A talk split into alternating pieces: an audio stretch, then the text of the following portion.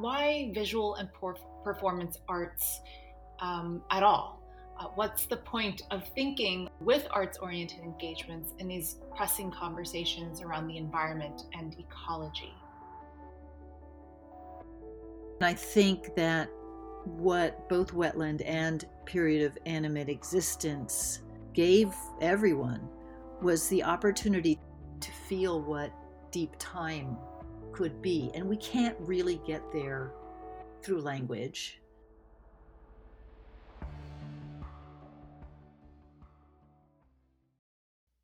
The urgency of climate change means that it is not sufficient for environmental scholarship to describe our complex relationship to the natural world. It must also compel a response. Timescales, Thinking Across Ecological Temporalities, gathers scholars from different fields, placing traditional academic essays alongside experimental sections to promote innovation and collaboration.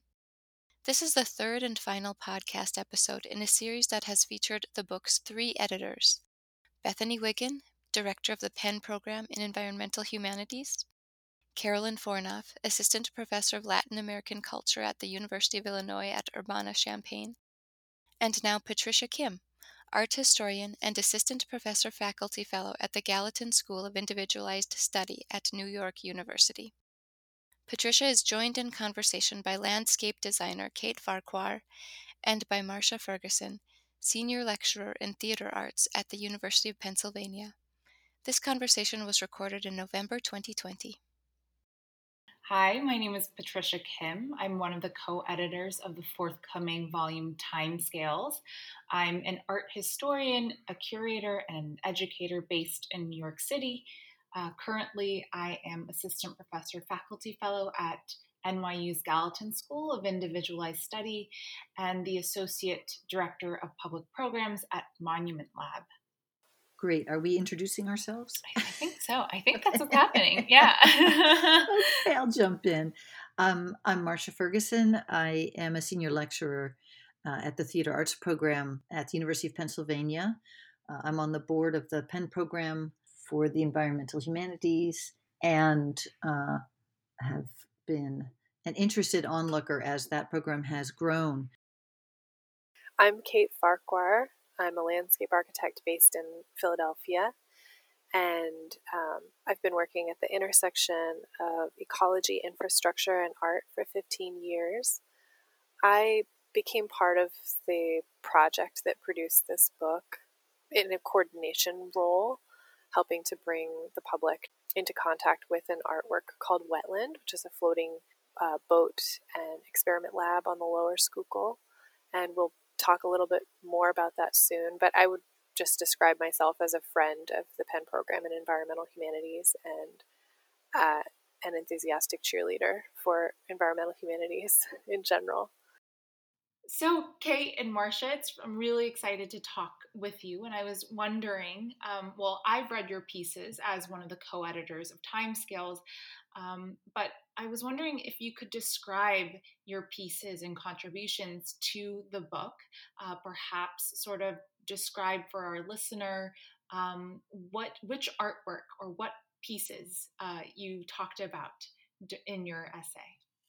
Sure. I, I spoke to an artwork that was at the time a work in progress performance of Pig Iron Theater Company's um, 2017 work, Period of Animate Existence, uh, which was a five act work and it was uh, enormous in its scale.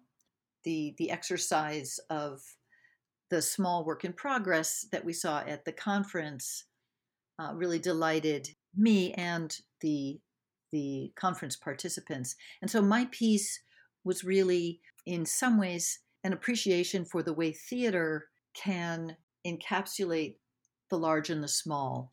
Um, I think I'm quoting Dan Rothenberg, the director, when I say one of the things that he was attempting was to somehow convey things that are too big to get your head around. And uh, by using a cast of, I think, is 87 people, uh, tribe of elders, tribe of children, very original uh, approaches to these notions. They contributed this this provocation, and my piece was a description of, of that uh, small work in progress. Uh, it was also a description of the larger work as I saw it a year later uh, at the Philadelphia Fringe Festival in 2017 in its um, its realized state, and and also an argument about theater's place in the environmental humanities itself. Thank you, Marcia. I was so fortunate to be able to see the work in progress, and I really look forward to discussing it more. And I know you remember the work that I'm going to describe briefly, which is a very compelling small boat called Wetland, which we understood as an experimental floating lab, a place for art, uh, studying, and conversing. It was a work that was kind of collaged over a 45 foot long salvaged houseboat. Artist Mary Mattingly and several collaborators added a makeshift loft bedroom with beds in it to sleep in and other amenities to kind of round out the day, including a composting toilet and a solar array and a rain gathering cistern. Um, wetland also included other floating craft alongside it, such as gardens um, that at times supported vegetables. During its residency as part of the Penn Program in Environmental Humanities, it and its time on the Lower Schuylkill River in Philadelphia, it um, added small craft to its neighboring gardens as um, artists created new works to join that whole assemblage. In time, before its residency concluded, it ended up sinking. So, among the things we're going to discuss, I think um, temporality, but also the idea of works being temporary, I think is something um, that really interests me about art, the, the role of art in an experimental project, and the, impressions that it can leave you with, and then the possibility that imbues those impressions. And I look forward to discussing it further. Well, I'm really excited. And so I think to sort of kick off this conversation, I want to ask both Kate and Marcia why visual and performance arts um, at all? Uh, what's the point of thinking along arts oriented engagements or with arts oriented engagements in these pressing conversations around the environment and ecology?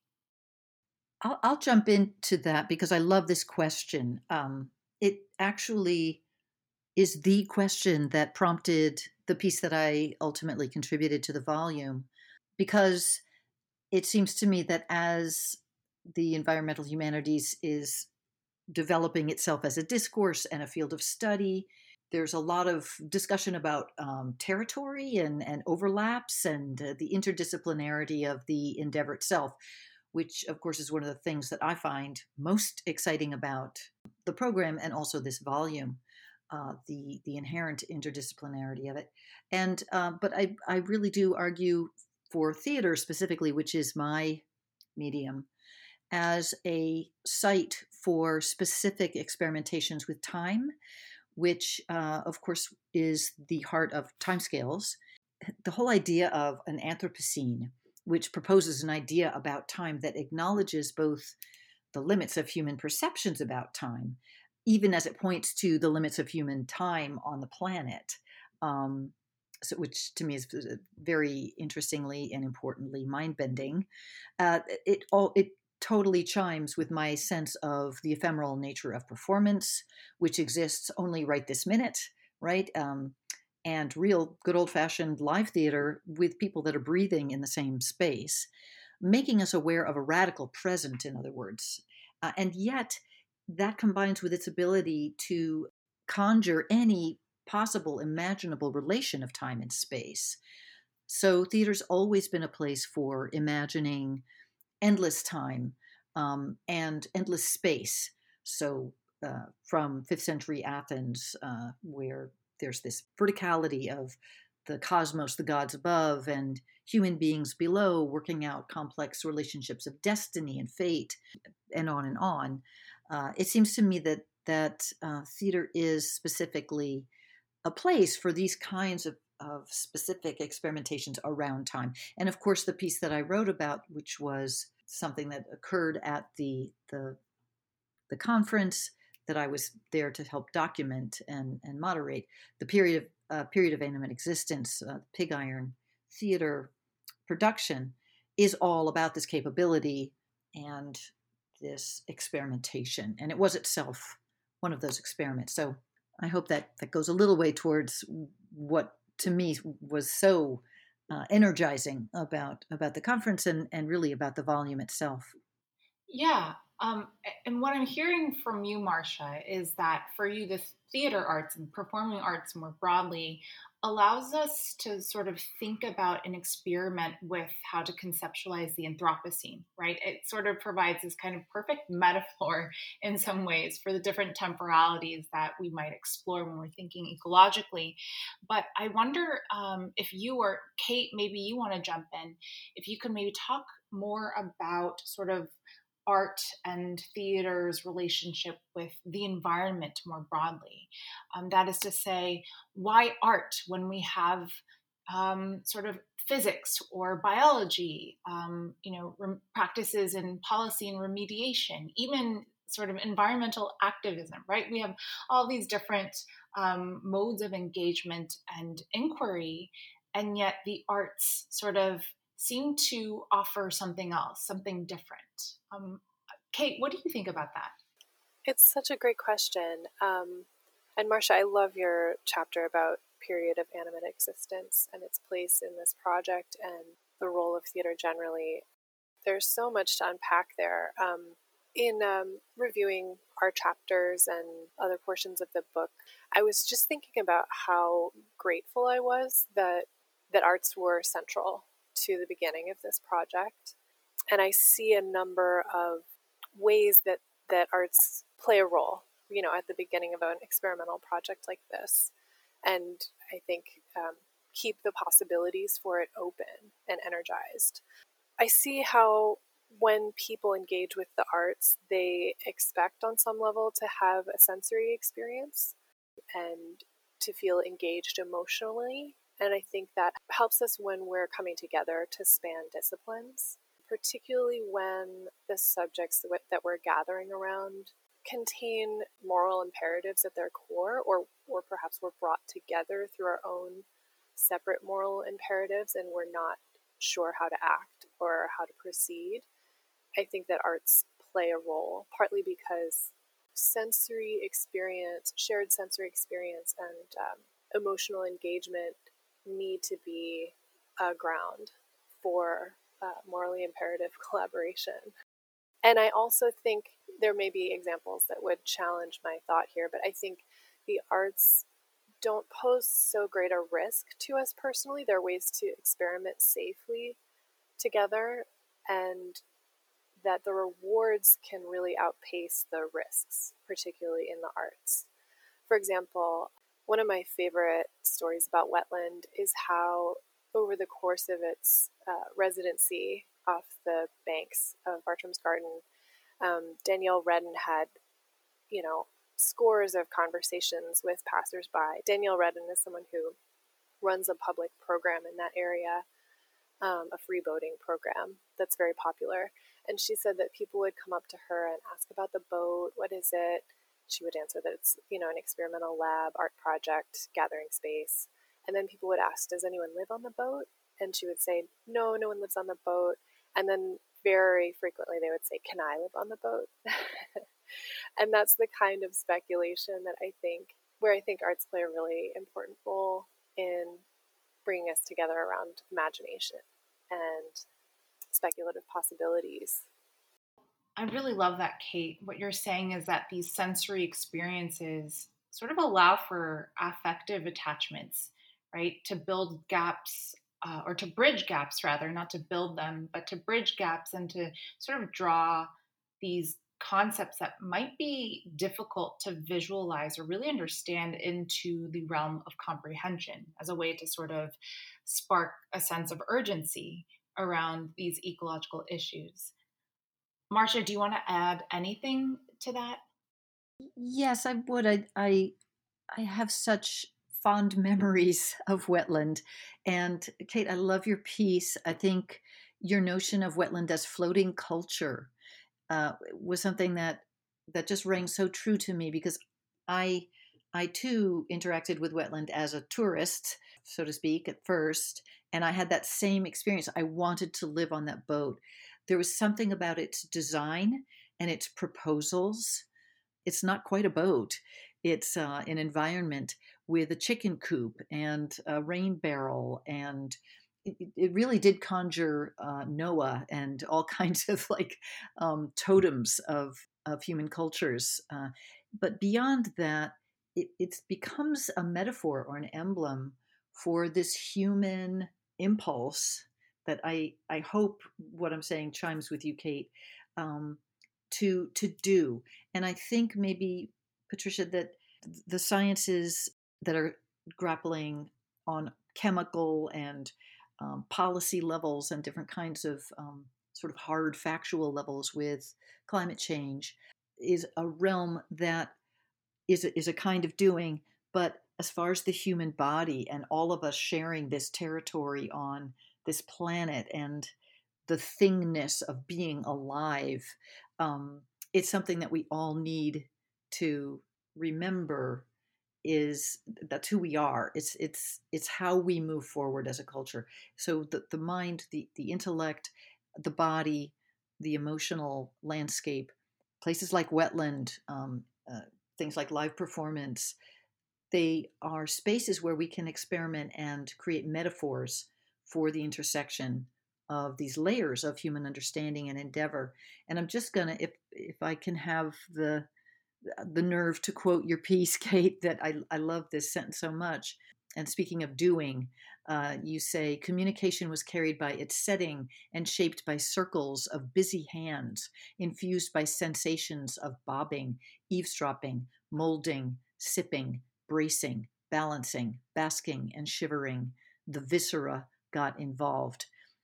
I mean, for me, I that just makes me so happy that that approach to to science. It's it's a place where our human bodies are doing the things that they need to do as as a kind of understanding and a kind of communication that our intellect, our our knowledge base needs you know we, we also need to breathe and swallow and and do all of these these things these gerunds. Perhaps that's not a very articulate response but i i'm uh, I got so excited when I read because it's so frankly it's so performative this notion of what happens when you visit wetland. And it happened for me so it it it really rang true. I think that's an important part of of thinking through all of our problems. We have to remember we're human beings so that's a perfect segue for my next question for both of you which is um, sort of around the construction, aesthetics, articulations, and maintenance of both period of animate existence, the, this theater piece, and of wetland, this sort of sculptural kind of living um, boat, right, as allegories for broader questions around the Anthropocene. Um, and, and Kate, your piece in particular really described the ways in which the, the upkeep of wetland right? As well as its sinking, um, this sort this sort of kind of poetic end to its life kind of did that. And so I'm wondering if you could elaborate there. I'd love to. It's something that I still think about. For me, the work itself is very central to my memories about kind of being there towards the beginning of the Penn program in environmental humanities and being there for the Timescales conference and on the other hand, my memories of the relationships that I began are as central. At the time, I was in the process of learning about wetland, and I was in the process of meeting a lot of people. I, was, I met you, Patricia, and the other editors, and I was meeting artists who participated in one of our programs associated with wetlands, which was the Eco- Ecotopian Toolkit competition and I met members of the public. You know, I was learning about wetland. I was uh, working on an experiment in collaboration with you and with many other new acquaintances. and I still don't know how to maintain wetland. it's just hard for me to know, it's hard for me to express, I guess, what I don't know. And at the same time, I cherish all of the projects that we began. And more than that, I cherish having met you and and the others that I met, the fact that we met each other and the fact that we may, you know, collaborate again. And I think that what is so central to an experiment like this is the story of relationships and learning through relationships as a legitimate modality for learning and for expanding knowledge, even as the unexpected happens or some things that you try fail in some way. That's definitely something that I carry with me. As I concluded the chapter, my hope was that because social questions and relational questions and questions about the exchange of knowledge were always central to the project of Wetland, it's my goal that those questions live on with their own momentum and integrity because there are other artworks that are famous or compelling that have to do with ruination or the landscape, but were always have always been quite remote, both physically and socially. And wetland was not, in my experience, remote. And there were uh, many problems and opportunities that it brought one into contact with. What you're saying um, reminds me a lot of Donna Haraway's sort of making kin in the Anthropocene, and that in order to survive sort of this kind of sixth extinction, as it were, um, that these connections and relationships that you're describing, Kate, that went into the maintenance and sort of the upkeep of wetland are critical at this juncture. Marcia, I'm wondering um, if the sort of question of kinship came up for you as you were sort of examining and exploring um, period of animate existence? Absolutely. Uh, it seemed to me kinship was key on on a number of levels for that piece. Kinship both on the level of what was inside the performance but also kinship between the spectators and um, the performers. Uh, it seemed to me that there was the aesthetics of the piece invited, in a strange way, almost a family style relationship to an old time story around the campfire about our extinction in in some ways and and which is which is what marks the performance for me as something really really strange um, and unique and completely memorable i left the performance with this very it's actually a feeling that I can't describe. I think it's pretty much beyond words, and I'm someone who has made a living talking a lot about theater. But but but so, so you remember the times that you really can't quite find the right words to express what happened. But I can also talk about kinship on the level of the aesthetics of the piece. Period of animate existence aesthetics were at once casual and cosmic and a great theme of the piece was human time, obviously, and the way we count it, the way we can um, document it. And in this performance, it's counted in different ways, but uh, one of the most important and grounding ways it's counted is through rituals of kinship, of everyday caring for yourself, uh, for others, um, specifically relationships between generations. And for me, again, this was a hallmark of what made it so special and unique because how many times have you seen bands and tribes of older people occupying a stage? It's not our youth centric culture's interest to really document the lives of elders. Then to bring into conversation with that tribe, another tribe of children. And uh, sort of middle age adult people were, at least in, in several episodes of this performance, they were refreshingly absent. And what happened when you have tribes of elders and tribes of children performing this delicate choreography of everyday care, but also a grander scale choreography of literally interweaving one another on stage, you get this very poetic sense of lifetimes and the limited reach, the limitations of the reach of a human life, and how inadequate it seems in some ways when right up against another section of the piece, which is all about the counting of cosmic time, uh, other geological eras in which humanity is a memory, uh, or on the other hand, is a future promise that human life is just a kind of life.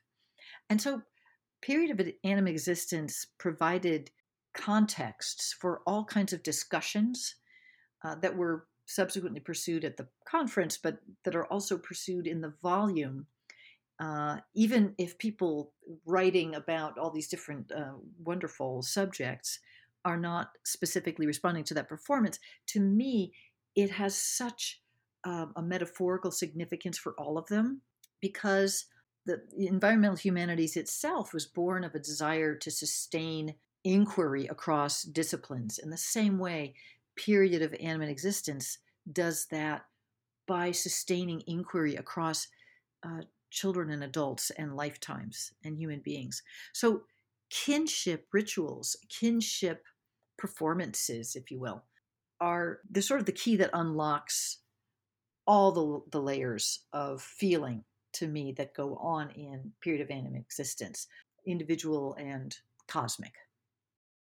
You know, I want to go back to something that Marcia said regarding sort of the limitations of human time, sort of contrasting with cosmic or geological time, and kind of juxtaposed next to future future time and sort of the uncertainty of the kind of distance or the distant future that is. Um, and this is something that the editors and I were really hoping to to throw into relief. That is the incommensurability of different timescales that we find within these ecological discussions as well as ecological movements and forces. And so I think it's sort of a perfect segue into the next topic around temporality itself, right? Which is sort of the subject of this book as well as of the two different pieces um, that you both wrote about. I'd like to first sort of think together about ephemerality. Um, and we'll get to the kind of other, um, you know, geological time, human time. But there's something so striking about sort of the temporariness. I think that's Kate, you pointed this out, right?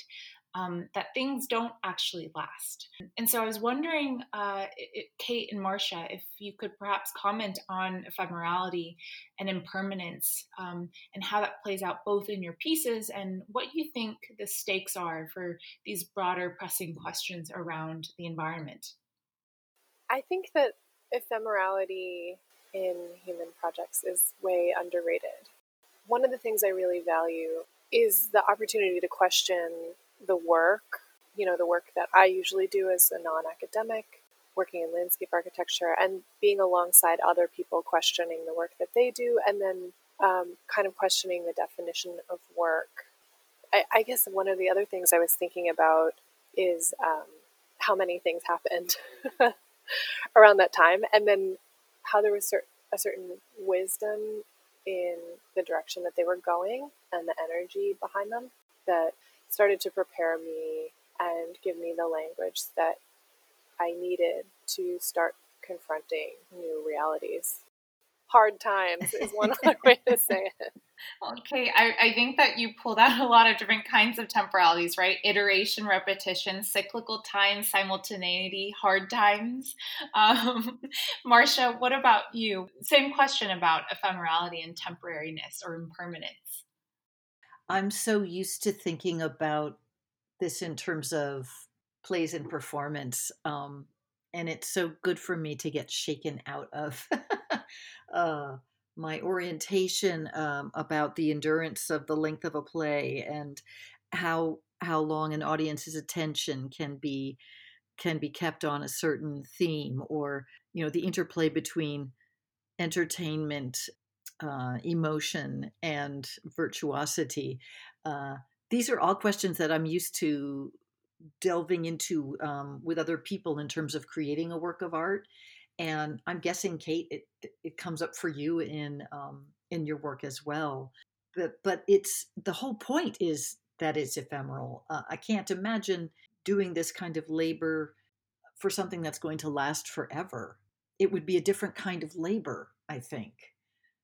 We would just simply, and when I say we, I'm thinking about fellow artists uh, because of course theater is, is innately collaborative. So you're always like kate was saying the relationships that you make when you're creating art um, are half the point. At least they are for me.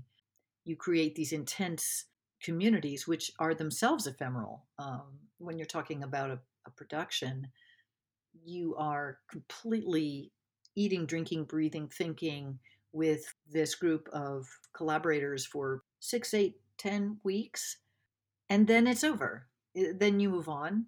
You remember them fondly, at least I usually do.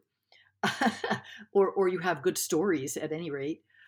So, both on the level of lifetime performance itself and, and on a slightly larger level of what it means in terms of an artist's lifetime and the collaborative communities and their lifespan, which is limited, uh, ephemerality is kind of the point because without that ephemerality, I think things would get stale and the quality of the imagination it wouldn't be as fresh.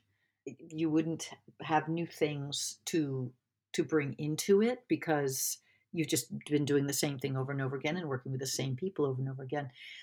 So uh, on that level, I think art and these kinds of collaborative artworks uh, and even the, the kind of artwork that that wetland was and is because we're still talking about it and it's been documented so well lodged within it is of course yes the its ephemeral nature but there's something that you can say about the nature of ephemera that brings out the best in us perhaps that brings out the freshest thinking and collaborative impulses. And I mean, one of the things to say about this volume that I find so exciting is the very fact that some of these essays are, you know, bringing together chemists and composers um, or what have you, and the the freshness of the writing in those instances, the chit chats, right? That's a word that's used in the volume that I really appreciate. The very idea, it's almost like neighbors leaning over the fence for a conversation about their territories and terrains and finding common ground. This is new, uh, and it's and it's probably ephemeral. Um, you know, timescales two, volume two, will be a very different animal if it exists. And so, I, I guess I'm arguing for a, a value, a real. I put a real value on the very limitation of time and ephemerality. No, I, I love that, Marcia. Sort of, kind of, it, it really is a value change, though, right? Because we're so, I feel, as a culture, even in art history, so much of it is about archiving and conserving and preserving for the present and for the future. And kind of, in, my case, for ancient art history and archaeology, it's sort of this obsession over preserving something as it was at a particular historic moment of its birth, right? Um, or its, its creation and um, it doesn't allow for things to change and it doesn't allow for things to sink um, and and be temporary. And so i think um, i think we have a lot to learn from theater actually. I do too. I agree. Myself included. I, I learn from it all the time so i mean maybe this is i had another question about um, about time in particular and i and i wanted to talk a little bit about deep time right? Whether it's deep in the past or deep into the future kind of this sense of monumental scale um, a scale that's kind of so large and vague and abstract that it's hard for us to really visualize and represent with the tools that we have.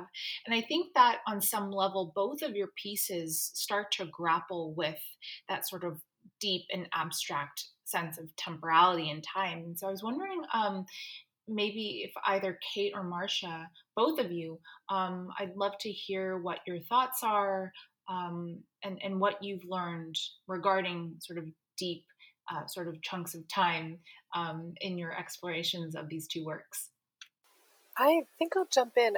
Um, I'm not sure what to say exactly about deep time in relationship to wetland, except to say that when I scaled out, and because I'm a landscape architect, I am accustomed to scaling out spatially um, to capture the like a regional landscape and larger regional conditions and features, and to some extent geology, insofar as it impacts the the built landscape or the experiential landscape usually. The thing about wetland was that it was situated in its immediate surroundings by a historic colonial garden that has had many lives through the generations and is a very vital place presently. And then, right immediately outside of its kind of garden environment, it was close to the largest refinery landscape that was still operating on the East Coast.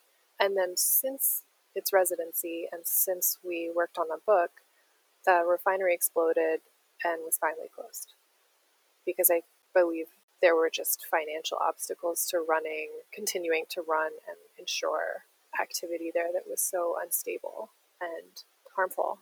So that is striking because of its enormous spatial presence and it's the way that resources are defined, I suppose, on that landscape that's completely separate from the city but affected asthma rates for generations.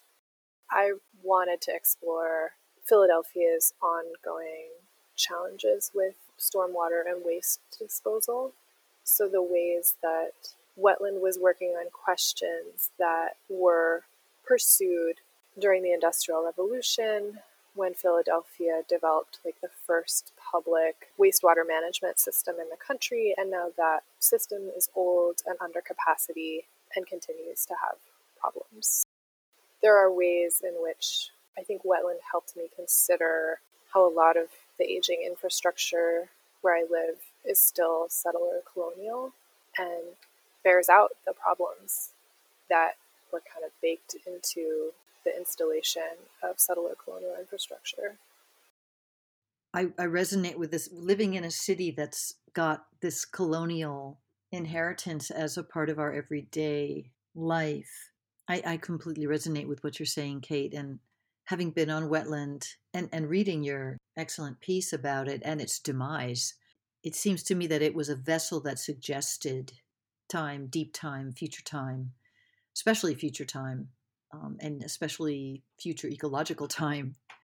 As far as what period of anim- animate existence did in the world, the very notion of deep time, it seemed to me, was introduced through the first sequence, which was monumental chords, uh, projections of the five extinctions, and then this very dramatic emergence of this huge object that was only very slowly revealed by the curtains pulling back. The Zellerbach, where I saw it, is a thousand seat house, a very large theater. So the stage, you can imagine, is accordingly quite, quite large. And this object filled it, or at least it seemed, appeared to fill it. It was mind blowing to watch as the curtains, you just couldn't believe as the curtains were pulling back that you were going to see more of it, that there was more to be seen. And of course, wonderful light design, wonderful music by uh, Troy Herion. And it was just this dramatic emerge of a spectacular spinning black planet.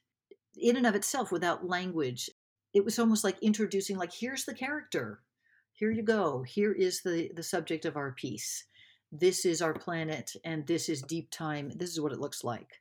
Uh, the second movement pulled really, it gave us a great contrast to that uh, by bringing us right down onto the human level with uh, basically a song and dance bunch of people, right? So this uh, I'm talking about a visual image that, uh, and in a way, I'm going to connect it to to wetland in a minute. But, but a visual image excited in me as a spectator, and I don't think I was alone in this, a feeling of what deep time must be. Uh, and, and again, beyond language. But it was this feeling, this resonance, this, oh, wow, okay, too large to get my head around that, but there it is by the same token. So, very, very emotional uh, response to this notion of deep time. And one of the ways that I interacted with Wetland was at Bethany's invitation. I brought my directing class. I was teaching a section of introduction to directing, and I brought my directing class onto the boat along with uh, Sarah Standing, who's an eco theater scholar. And she was there with my class to I- experience this this provocation, right? This floating provocation. And my students, I had them do improvisations then and there in the moment to kind of get at what it is that they were provoked by.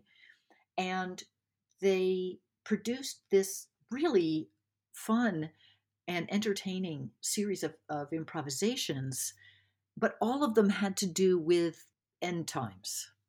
Um, none of them were about floating happily with uh, ducks and chickens and and family uh, uh, upon the seas. They were all sort of extreme.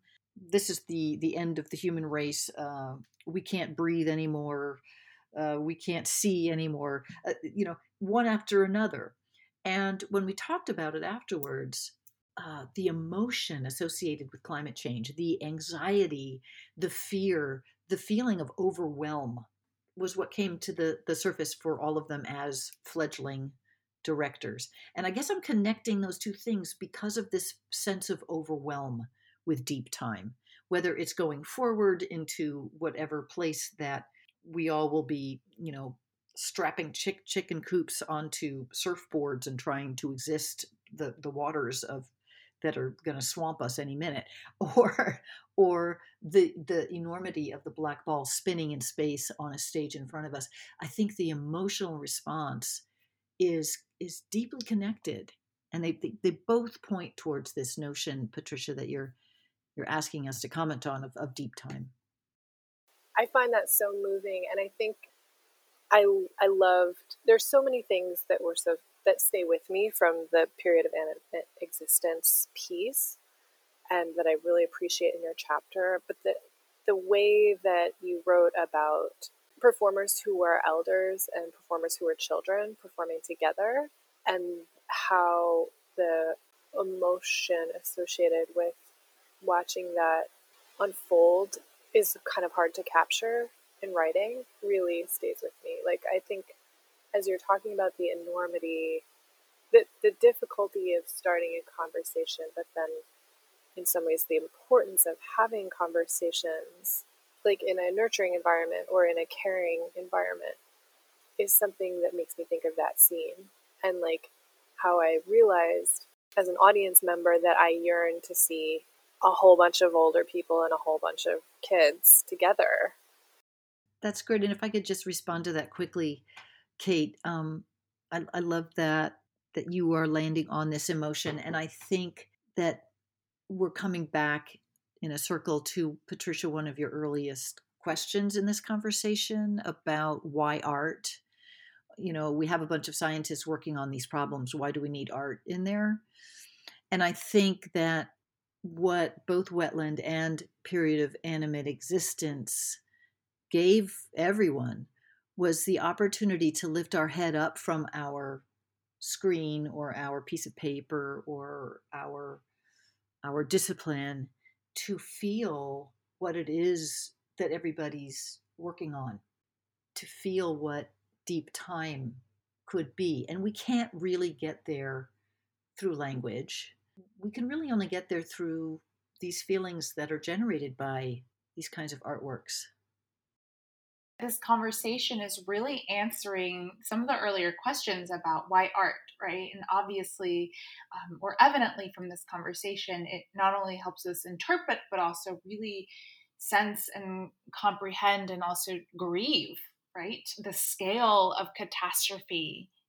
And in addition to the scale of geologic time, that is it's, it's so hard to kind of represent, um, but is usually represented in numbers and through graphs um, but to be able to see it um, through kind of the relative you know scale or size of, of stages um, or to kind of see it with um, a, a, boat kind of against the backdrop of an old oil refinery i think kind of helps illustrate these complexities uh, immediately and viscerally you know, this brings me to my last question, right? Kind of, I feel like this entire conversation we've talked about why art, or we made the case for art, right, as an important actor within these conversations around the Anthropocene and um, environmental humanities as well as ecological studies. Um, and so I just invite you to, I don't know, talk about any other works of art or media that you're excited about um, that touch on similar themes or, or don't at all, or if you're working on anything else at the moment that you'd like to share that might be relevant uh, to timescales. I could speak to something that I'm working on now as a supporter. I'm on the board of the Unscripted Project, which is uh, an initiative begun by two Penn students, uh, undergraduates. They've graduated now, but they won the the first presidential engagement award that that was given to a, a proposal in the arts. And their proposal, which they're realizing now, was to bring training in improvisation to uh, Philadelphia public school children. And so that's happening now. They actually have artists uh, in schools, they have students over even over Zoom uh, learning improvisation, working with one another in improvisatory collaborations and gaining these skills. And to me, this project is it's so exciting to be even just a, like a sort of a I started out as a, a, mentor, their faculty mentor for their project, and now I'm on the board. So I'm really a, a cheerleader. But to me, it's so forward looking and visionary because the whole notion is to gift the generations coming up with these skills to collaborate, to imagine together, to uh, experiment, to do deep listening to one another, uh, to allow our own behaviors and our own ideas to be consciously impacted and change because of interaction with the ideas of others, which is what improvisation is. So I would say that project has great bearing on timescales and the the experimentation that's going on in this volume because this very essential trope of collaboration and experimentation uh, seems to me sort of a, a seed or a key skill that unlocks the potential to solve our biggest problems. That's really exciting. First two things that come to mind for me are an exciting new project that has been organized by a number of landscape architectural organizations that include the Landscape Architecture Foundation, the McHarg Center, based at Penn, the Center for Resilient Cities and Landscapes, uh, the American Society of Landscape Architects, and the Council of Educators in Landscape Architecture. Sorry, I'm reading that because I didn't want to get it wrong, but it's it's basically hosted by a number of organizations, and it's called the Green New Deal Super Studio. So during the pandemic, there are organizations and designers who saw an opportunity for us to get going and talk with each other ab- about the possibilities of a Green New Deal, and that the way the work is structured is to urge partnerships that include designers and non designers um, of all kinds to gather around real problems and develop, you know, analysis of those problems and then ultimately produce policy recommendations, which I see as a really exciting direction for design and potentially for art. I'm also, I've become interested recently in the trauma informed movement, I guess is what I would call it for lack of a better word, and how disciplines like mine, landscape architecture, might ask the question what is a trauma informed way to work? And um, Patricia, one of the things that I, there's so many things that I love about your approach towards editing this book and also the writing that you developed in the introduction. I did see, you know, mention of trauma as a concern in these topics. And in my view, there are other fields that are approaching the topic as though the, the body and collaboration and gesture and feelings of belonging in the landscape are central concerns to the development of trauma informed trauma informed theory and practice. And that's something that I would encourage others to explore within their disciplines and across collaborations. Thank you so much, uh, Kate and Marcia, for sharing some more um, about the work that you're doing within and adjacent to um, the environmental humanities, but also in relation to this book project that um, both of you contributed to. Um, I guess, are there any other kind of questions or comments uh, that either of you may have? Patricia, I I too, like Kate, I I loved the introduction to this volume, and it seems to me to be doing something quite new and special. Um, and it's written by three of you, as I understand it. And there's some what I one of the things I really love about it is that there's a, a real like a presence in the room of the of the people collaborating across this introduction, and you you do speak to the sharing of labor, the frustrations and the the joy of breaking the kind of new ground that this volume breaks. So I was wondering if uh, I could ask you to just briefly comment on the creation of of the volume's introduction and and how the proposals within it um, about work sharing collaboration bringing distant uh, methodologies and um, disciplines together uh, how that might have translated into the work of creating the introduction thank you so much for that question marcia so the introduction as well as the coda were written collaboratively with Carolyn Fornoff and Bethany Wiggin. And I think right off the bat, what's really special and unique about this project, I think, is the way in which you have three scholars from different fields uh, come together sharing their expertise. So I'm an art historian. Uh, Bethany specializes in Germanic languages and well she's a cultural historian of the transatlantic and uh, Carolyn Fornoff focuses on um, modern Mexican uh, literature and cinema. I focus on the ancient Mediterranean world. And so, uh, in any other scenario, that might start off like a really corny and nerdy academic joke, right? sort of, what is it? What are you doing um, together? But um, I think that we we purposely wanted to to take on this challenge of speaking with and to each other because the environmental humanities, I think broadly, uh, tries to bring together and try out and experiment with new forms of knowledge building and knowledge production uh, because the challenges that we're presented with are so large and um, in ways so incomprehensible to the human eye, right? And with the tools that we currently have, um, that these kinds of collaborations and um, ethics of care that both of you have been talking about throughout this conversation are, were needed. Um, and so we explicitly wanted the chapter to be you know, well researched and cited and, and well informed, of course, uh, but we also wanted to be creative and to experiment with different kinds of modes of writing, which was frankly, you know, out of my own comfort zone.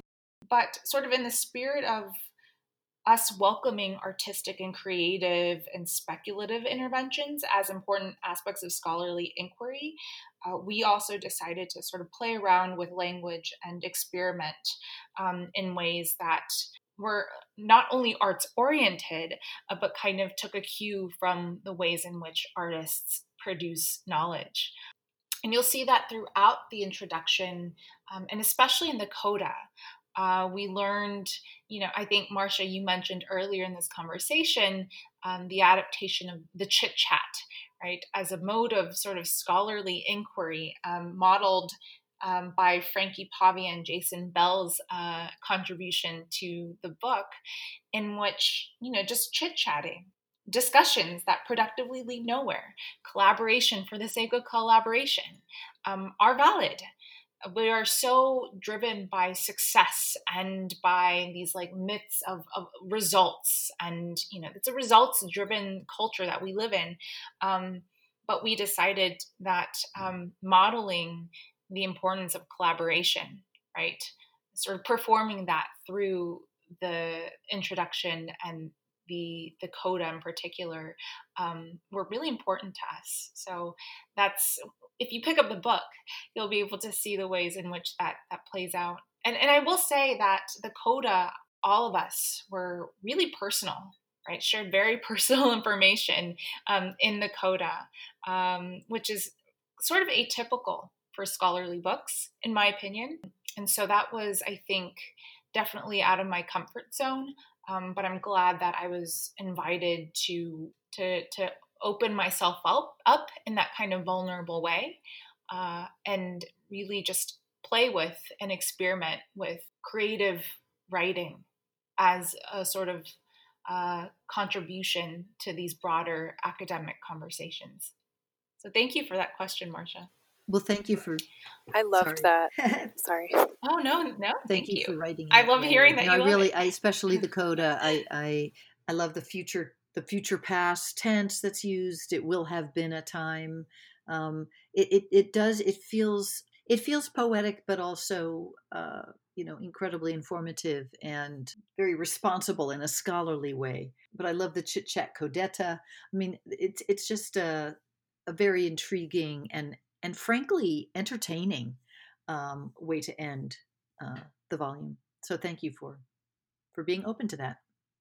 Oh, well, thank you for thank you for asking these questions and also thank you both for um, contributing your pieces to timescales. Um, i don't think that the book would be as good um, without both of you. I truly believe that. I think that the contribution of this book or the intervention of this book rather is the way in which it really takes seriously not only the arts and humanities but also the natural sciences together um, and so I'm I'm truly grateful for your time and your generosity, and I really hope that our paths meet again sooner than later. Thank you, Patricia, and thank you, Kate. Thank you. I so agree, and this has been really an exciting and provocative conversation that I know I'm going to continue thinking about and and in thinking about it, I will both wish that I had asked both of you more and other questions, and I'm just going to have to hope that we will get to see each other again and continue talking. And Kate, I feel like I have lots of collaborations for us in my head already. So we're just going to have to get together in real time and and make something happen. I love that. Wonderful. For more information, visit z.umn.edu forward slash timescales.